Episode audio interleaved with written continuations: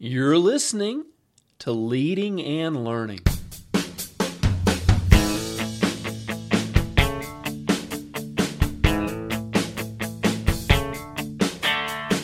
This is the place where we talk about practical leadership, theology, fitness, how to create winning habits, and so much more. My name's David Spell, and I'm a retired police officer, a pastor, a New Testament scholar, and a leadership coach. My goal on leading and learning is to help you live your best life.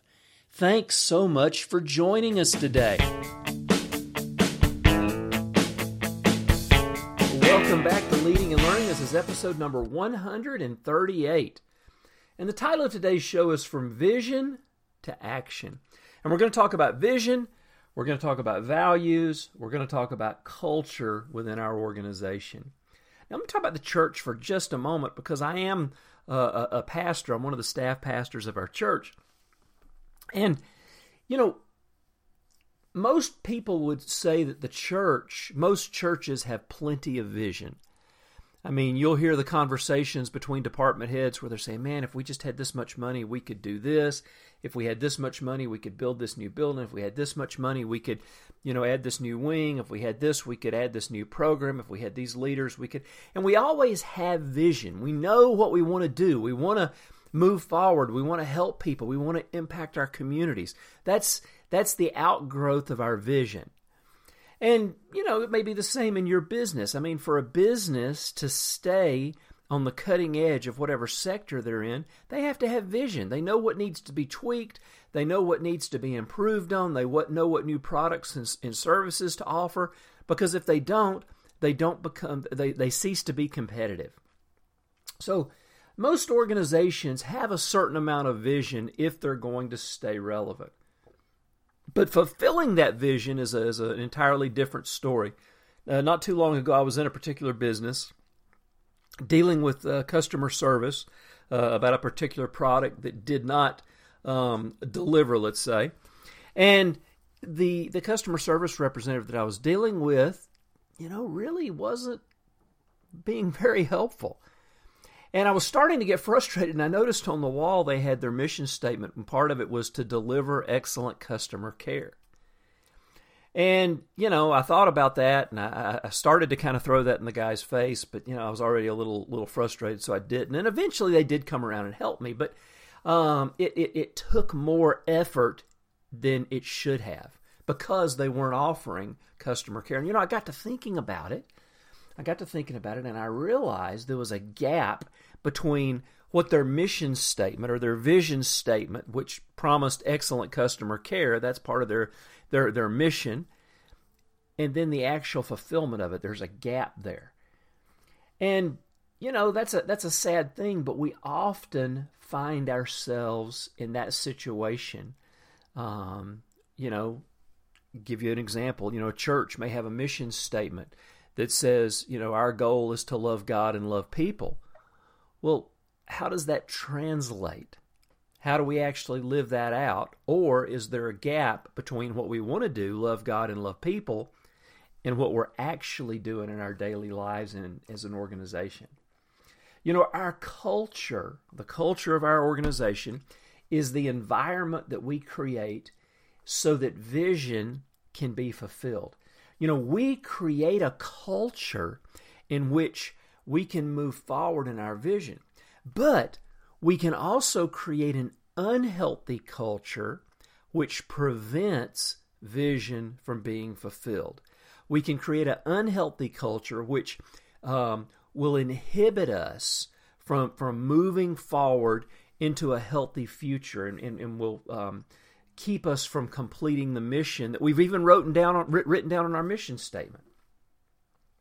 You know, it's interesting um, when you look at uh, the world of of airfare. You know, some some big name airlines um, were in the news this year for some really high profile situations in which customers were treated terribly.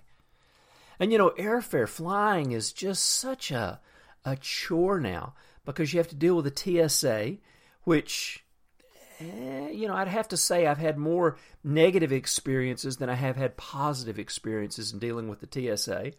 And Um, you know, then the particular airlines themselves, um, y- you know, sometimes the, the, the, the, the culture that they've created, their customer care may not be that great. And so it's just an interesting um, uh, environment when you look at the, the, the field of, of airfare and of airlines. And, and, you know, again, you've had these, these really big ones that have been involved in situations where customers have been dragged off and um, arrested and, you know, just kind of, you know, and I'm sure, look, there's, there's fault on both sides probably, but still, when you when I look at it, I see the root is being the way that you know a particular business treated people. And, you know, speaking of airlines, you know, I read an article recently in Forbes magazine um, about Virgin Air and Southwest Air. Now, I've never flown Virgin Air, but I've flown Southwest Air many times. And what I thought was fascinating was the culture that the leadership of those organizations create, and this is Virgin and Southwest, um, to hire the right people to make sure that their mission statement, their vision, their values are going to be respected and honored by those employees. And the way they, they, they hire their people is they're not necessarily looking for the most skilled person.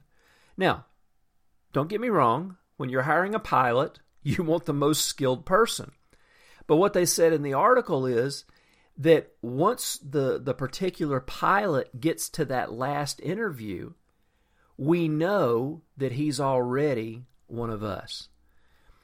And so, whatever position they're hiring for, they're not just hiring based on skill, they're actually hiring based on their personality.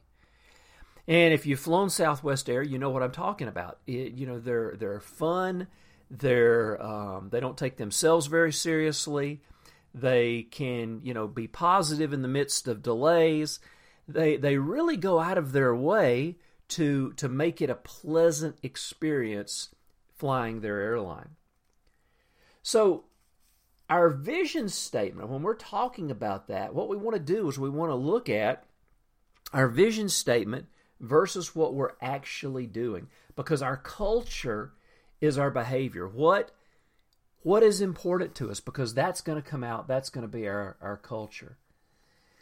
And then as leaders we need to go through as surgeons and actually cut out and remove practices that create a contrary culture because as i said culture can actually be positive or negative we can create a positive culture that's going to help take us where we want to go that's going to help move us into a healthy future. Or we can create a culture that's negative, that doesn't support people, that's uh, that's uh, not a positive environment, and that's going to hold us back um, from the future that we need to move into. And so we want to remove practices that create a, a negative culture, and we want to create practices that support the vision. And what are those? What does that? What does that look like? How do how do we create those practices? Well, we'll talk more about that in the next episode. But then the question is, you know, do we have the right people in place? Because sometimes when we're when we're creating culture, as we said, when you look at these two particular airlines, they hire based on personality. Because you may hire a talented person, you may have a guy with or a girl with the right skill set but they may not have the right culture. And it's so important that we put the right people in the right places a round peg in a round hole, a square peg in a square hole. So, looking at our people and looking at our practices. And so, on the next episode, we're actually going to go a little bit more into depth on, on creating this kind of culture. We'll talk about it, how to do it. Um, but I'd love to hear from you. Go to davidspell.com and leave your comment or your question in the comment section for today's post. Does your organization have a mission statement or a vision statement? And if so, do, do the current practices do they line up with what you've got written down as your vision statement? Or what you're actually doing um, is that taking you towards where you want to be or is there a gap? And you know, in most organizations, there's there's always going to be a gap because you're dealing with people and people aren't perfect. But as much as possible, let's try and close that gap bet- between our values, between our culture, uh, between the, the the the vision statement that we have, and then what our actual practices are. And we'll talk more about that next time. So davidspell.com. While you're there, leave your uh, email address, and you know, be great to stay in touch with you. And subscribing will make sure that you don't miss a single episode of Leading and Learning or my blog, which comes out twice a week along with the, the podcast. So three three posts a week. And I'd love to stay in touch with you. I send out a monthly subscribers only newsletter, and you also are the first to hear about new projects that I'm involved in. Um, so let's stay in touch. Well, friends, thanks for being with me. And until next time, this is David Spell encouraging you to pursue your passion.